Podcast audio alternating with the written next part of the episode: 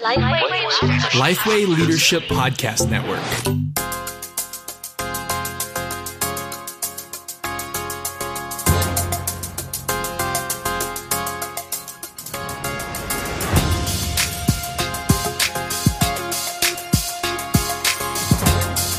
Hello, and welcome to this episode of Making Disciples with Robby Gallaty, a resource to equip and encourage leaders to make disciples who make disciple makers.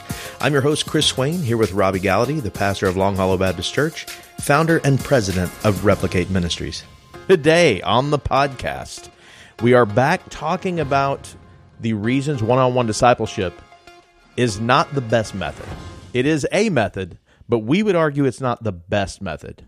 Many people have been discipled this way. Many people are discipling others this way, and that's fine. But there is a better way. And so we began to go over some reasons that one on one, and we ran out of time, really. We, we went through, of the, how many reasons are there total? There's eight reasons. Eight reasons. We covered reasons. a whopping two reasons. We covered two, which So is normal for this podcast. We're going quick, and we're going to cover Why rush? all the rest. We're trying to implement what's called a slowed down spirituality anyway. That's right. We're not in a rush. Are we trying to implement a slowed down podcast? Well, it reminds me of the of the student who went to the professor, uh, the professor uh, of his college class, and he was trying to shortcut the class, and he said, "Is there any way I can take the test sooner and do the work faster and get out of the class earlier?" Now, was this student you? No, this is not. This is not me. This is not me. But I read this in a book called The Green Letters, and uh, the professor looked at the student and he said, "Son, what would you rather be, a squash or an oak tree?" The student said, uh, "I'd probably want to be an oak tree." Why do you ask? He said, "Because you can produce a squash in six weeks. It takes thirty years to build an oak tree." Nobody What you- wants what, to be a squash. What do you want to be? Yeah, exactly. Nobody no wants pun, to no be pun a intended, but you'll be squashed. But anyway, okay. Here's here's what we're going to talk about. We're going to continue our study on why we think one on one is not the most effective. Now, if you're if you're making disciples through one on one, praise God, you're making disciples. You're you're investing in people. But what we're saying is, if you have a choice, we want to convince you. We want to encourage you to opt for a group model of three to five. We might even go so far as suggesting that the Bible teaches the better method of more than one. Yeah, and if you didn't hear last podcast, you need to go back for some biblical reasons for that. But let's pick up on number three. Let me let me let me kind of recap. Number one is this: the reason we don't, if we have a choice, invest in one person at a time is because it can become a ping pong match. I've, I've played in some of those matches. Yeah, and they're very overwhelming and they're nerve wracking. And how was your day? Great. Good. How was how's your family, Chris? Great. How's your kids? Awesome. exactly. I'm getting nervous thinking about. it. the one word answer. Yeah, the second the second challenge is it's very difficult to reproduce. They look at you like Jesus or Paul and they think of themselves as some outlying disciple, but when you put two or three other guys in the room like Bubba and Dylan and Colton, I like how you've equated Colton and Dylan to Bubba. Right. Well, I like Bubba. I, like, I had a Bubba. Bubba's a nice guy. I had a Bubba in my church and in my group years ago. Okay, number three. Uh, a group of two one on one tends to be a counseling session. Now, there are times when your discipleship group will be a counseling session. I mean, there's times when guys come in and they say, Hey, my marriage is falling apart. My job uh, is being, you know, my, my business being downsized. And you counsel them. Yeah. You don't want to take those moments and say, oh, well, we don't care about your problems. We're, we're powering through. Right. You take these opportunities. But here's what I found. And if you do one on one, you know exactly what I'm talking about. Most of the time, when you're investing in one person and you have a group of two total, it tends to become every week a, a download dump of, ins, uh, of, of challenges, insights, depressions, uh, setbacks. But when you implement a group of three to five, the person that is wanting counseling all the time, they realize it's not about them you're growing as a group and you're growing as a unit. And so while there's time for counseling, you do that normally outside of the group, never inside or in place of the group. Okay. And, and, and like I said, there's times when guys have come in and said, my marriage is falling apart and hanging on by a thread and the whole meeting is pivoted. But we don't do that every week. Sure. And you want to be careful because there are people, um, and I'm one of them sometimes, who monopolize the group with those problems each week. Yeah. And the great thing, if, if it's a one on one situation, like you're saying, there's really not much you can do about it. But if it's a multiple multiple people in the group, you it, it's an easier way to help them see that hey, yes, we want to help you with issues. That's part of what this is all about, but it's not the only thing. Right. And so sometimes you know it can become a a counseling session, but with other people in the group, you can help kind of shift through that, move through that, and help them process some of those things to say, hey, every single week it's not an emergency. Right.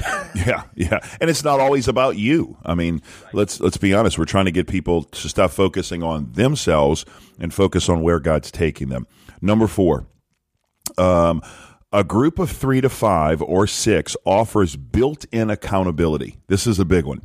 With a group of one on one, the person looks at you as if you're on staff, they're thinking, well, you're paid to do this. If you're a pastor, you're you're set apart to do this.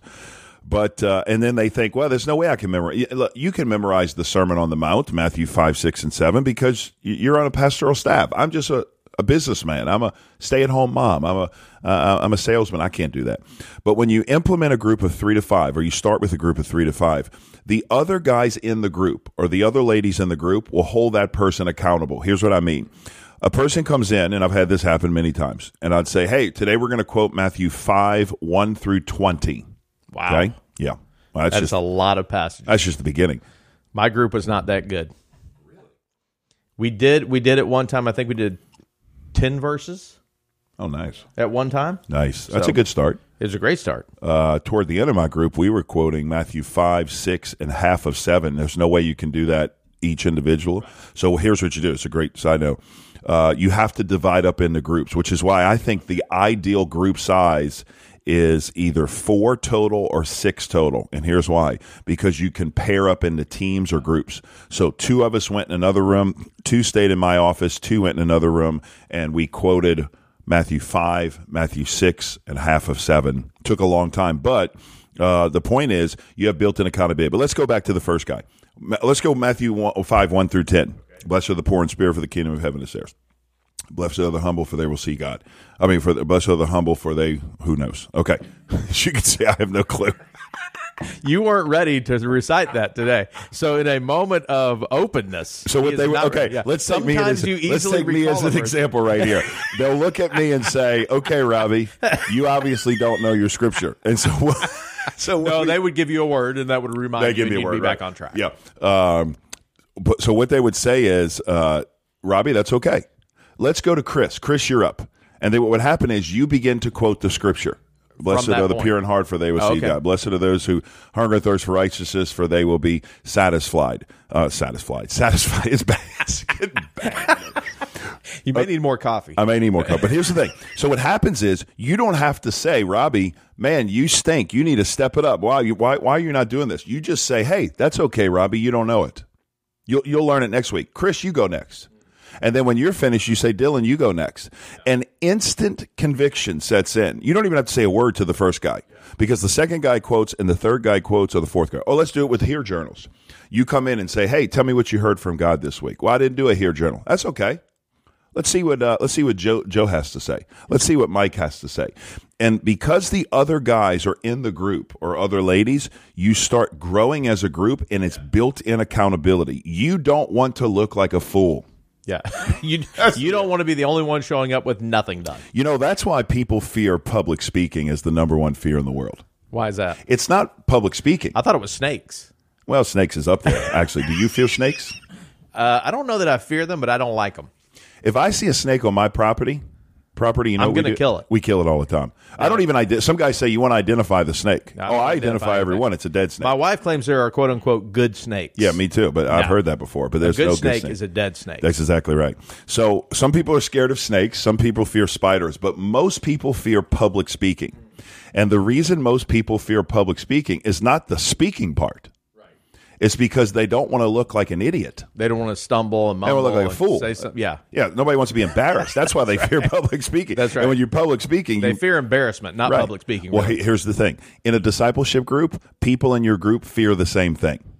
They don't want to look foolish. They don't want to look like they're not prepared. So that's number four. Number five.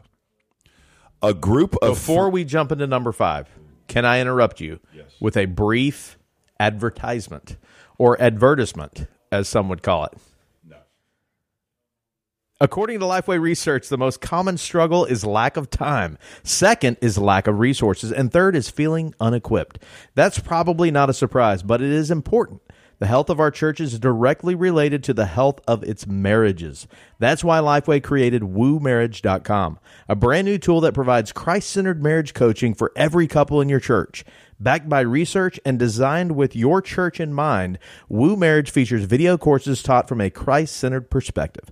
Courses provide practical help for communication, managing finances, handling conflict, and more. There's even courses for church leaders. The best part, it's easy. With one simple click, you can assign courses, start coaching, and start winning at work and at home. Whether you need to prepare couples for marriage, strengthen marriages, or restore relationships, you'll have an affordable, flexible solution right at your fingertips. Try it free one month with the offer code LEADERSHIP, all one word, not case sensitive, leadership at checkout. Check it out at woomarriage.com slash free trial. And we're back. We are on number five of seven or eight. Eight. Uh, eight. eight We got to push through. reasons, and, and so we're powering through. We're, we're power doing through. good. We've only got three left. Only got three left. Wait, we, four left. Four left. Well, what are we waiting on? Let's do it. Okay. a multiplication strategy of three to five is exponentially faster than an addition strategy of one on one. I want to Basic give math. Yeah, I want to give you an example. Let's say, um, let's say you're going to invest in one person. Let's say you're an evangelist. Okay, Okay. here's the mindset. You're going to go out and you're going to evangelize one person every day, no matter what. Okay, you're passionate about it. You're gonna you're gonna evangelize. You're going to share the gospel. You're not going to come home until you push through and share the gospel with one person. Here's the question: How many people have you evangelized at the end of one year, personally? 365. Good, good. If it's every day. Every day, no, because you're not you're not eating dinner until you lead one person to Christ. Okay, then that, that's the extent of my good math. Okay, so on the flip side, the other guy's going to implement what's called a discipleship strategy. He's going to invest in two people after leading them to Christ and spend one entire year with two people. At the end of the year, how many people has he invested in? Um, A lot. Two. Two. You're not paying attention. Two. wow, the end of the year he's investing in two. Okay. Yeah. I was following trying to me do the math. No, follow we went me from here. 365 to No, two. we're not doing math. We're doing addition. See, Oh, he, it's see, terrible. At the beginning, we're doing addition. Okay, so 360. Addition is math. That's true. Okay, just Okay. making sure. I- At the end of two years, the 365 guy who, who's led 365 to the Lord, at the end of two years, he does the same thing. How many people has he now invested in and led to Christ, or really just led to Christ? Is it 730? 730. Oh, you're, my You're on a roll here. I'm Look like at you. It's genius over here. Right. Okay, let's see if we can get this one. But the discipler, on the other hand, takes his two, multiplies the two, and says, do the same with two more. At the end of two years, how many people has the discipler seen discipled? I'm going to say six. Four. Well, six if it's him, but let's I'll just do the uh, people. okay, yeah, let's yeah, just four, do the four. people. You are good. Okay. At the end of eight years, it doesn't look very impressive for the discipler because the evangelist now has invested in 2,920 people. And I say invested, he's he 2,900 hadn't invested people in he's anybody. He's just Yeah. he's just evangelized. Mm. Two thousand nine hundred and twenty people.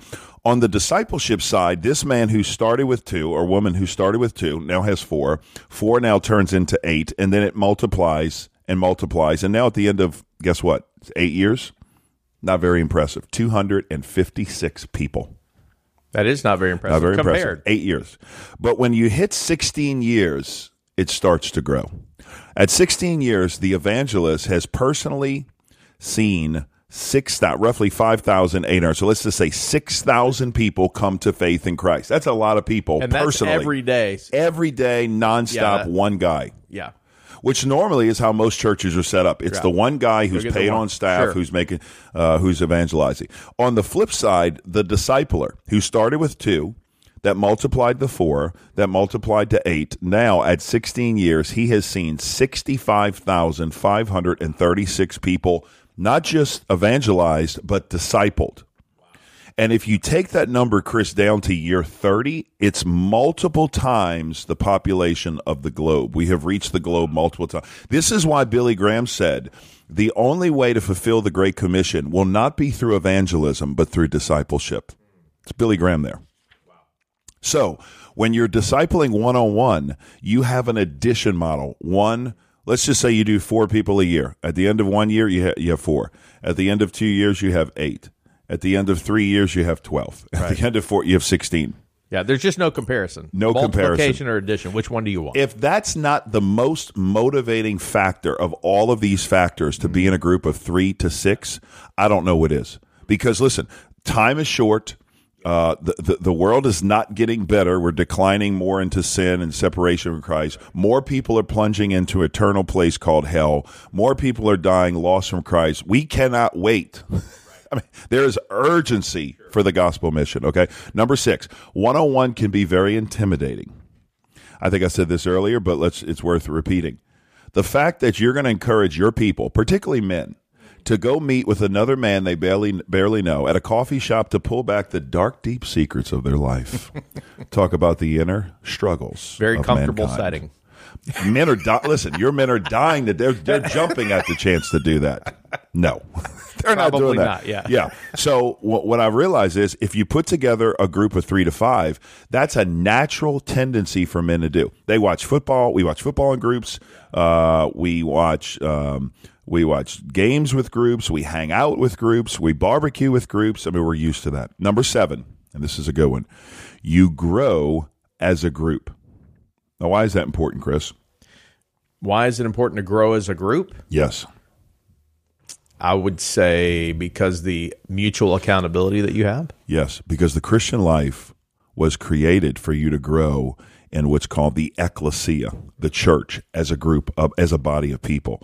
There's no such thing as singular Christianity. Here's what you got to realize: our faith, our salvation, is always personal. It's never private. Okay. Our salvation is personal, meaning every person has come to a place where they've had a personal experience with the Lord Jesus Christ. You have personally been changed, but your faith is never privatized. It's never, it's never in seclusion. It's never in isolation. Just preached recently on Samson. Here's a man with all the potential in the world, all the power, all the authority, the power of God, the Spirit of God, the, the calling of God, and yet he shipwrecked his life on earth. Now, granted, did he redeem it at the end? Yes, but he shipwrecked his life on earth. And here's why Samson was a loner.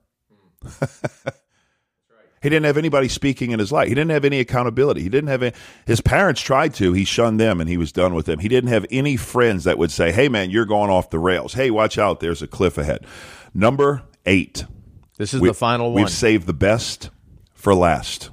All right. Can you What take a best? guess? We've done seven big ones. I could take a guess, but honestly, I know the answer, so it might not. Be You do know the answer. Should Number I? one, number one, one on one could be a ping pong match. Number number two, one on one is difficult to reproduce. Number three, one on one can be a counseling session. Number four, one on one does not have built in accountability, whereas a group does. One on one is addition compared to, compared to multiplication. One on one can be intimidating. One on one, number seven, you miss the growth as a group aspect. Number eight, Jesus. This is the, what you call the trump card. this is the trump card. Jesus never did it. Jesus, yes, Jesus never discipled one on one. Now I know what you're thinking. Okay, what about Nicodemus? What about the woman at the well? What about Peter? The first two are easier to, to talk about because Nicodemus was a one time encounter. The woman at the well, one time encounter. See, discipleship always has to have a process. You don't you don't just zap people with discipleship. See, if G, if discipleship was instantaneous, Chris, what Jesus would have done with his disciples is this: He would have called them all here. Twelve, come on, guys, circle, circle up, get in a single file line. Line. They, they would have individually come to Jesus. He would have placed his head on hands on top of their head. He could have done this. Think about this. He would have placed his hands on top of their head, and he would have said, "Receive all truth." Boom. Wow. I know Calvinism and Arminianism. I know free will and sovereignty. I know justification, sanctification, glorification. I know all eschatological arguments. I know pre-trib and post-trib. Immediately, I know it all. Right. He didn't do that. He could have done that because discipleship is not an instantaneous zap of sovereign information from God to us. It is a long, arduous, systematic journey. And so Jesus knows and shows us that these one-on-one and one-on-one off, one-on-one encounters, that's not discipleship. Now, what about Peter? Peter was always discipled privately, personally. Hey, hey, boss, um, you're you're scaring the group with all this talk about death. Jesus says, Peter, get behind me, Satan. Remember that? That was a one on one encounter. But here's the point of Jesus Jesus never disciples people out in place of the group, he always disciples people out of the group. So Peter's already in a group. He's in the community group of 12 and he's in the core group of three with James and John. And so Peter is always discipled out of the group, never in place of the group. And so I think that's the greatest insight for us. If we want to have a ministry that Jesus blesses and Jesus uh, Jesus uses, then doesn't it make sense to model the actual ministry of Jesus? Here, here's the thing I want to close with. If you and I expect to experience the blessings of the ministry of Jesus, shouldn't we adopt the model Jesus used? And what Jesus used is a model of a, large gathering of a congregation, a smaller gathering of a community group of 12, a smaller gathering of a core group of three, and those 12 and 3 changed the course of human history. Wouldn't it make sense for us to do the same in our churches today?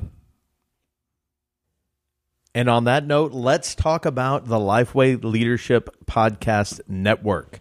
Have you listened to Rainer on Leadership with Tom Rainer and Jonathan Howe recently? We love these guys, and their topics are incredible. Topics like seven habits of a highly effective preacher, eight church fights that are fading. That's interesting. I want to go. I haven't heard that. I need to go listen to that one. Four thoughts on ordination. Um, just look up Rainer on Leadership on your favorite podcasting app and subscribe today. Thank you for joining us for this episode of Making Disciples with Robby Gallaty. If you don't mind, take a moment to subscribe and share the podcast. You can find out more about disciple making, resources related to disciple making, and our customized training on our website at replicate.org.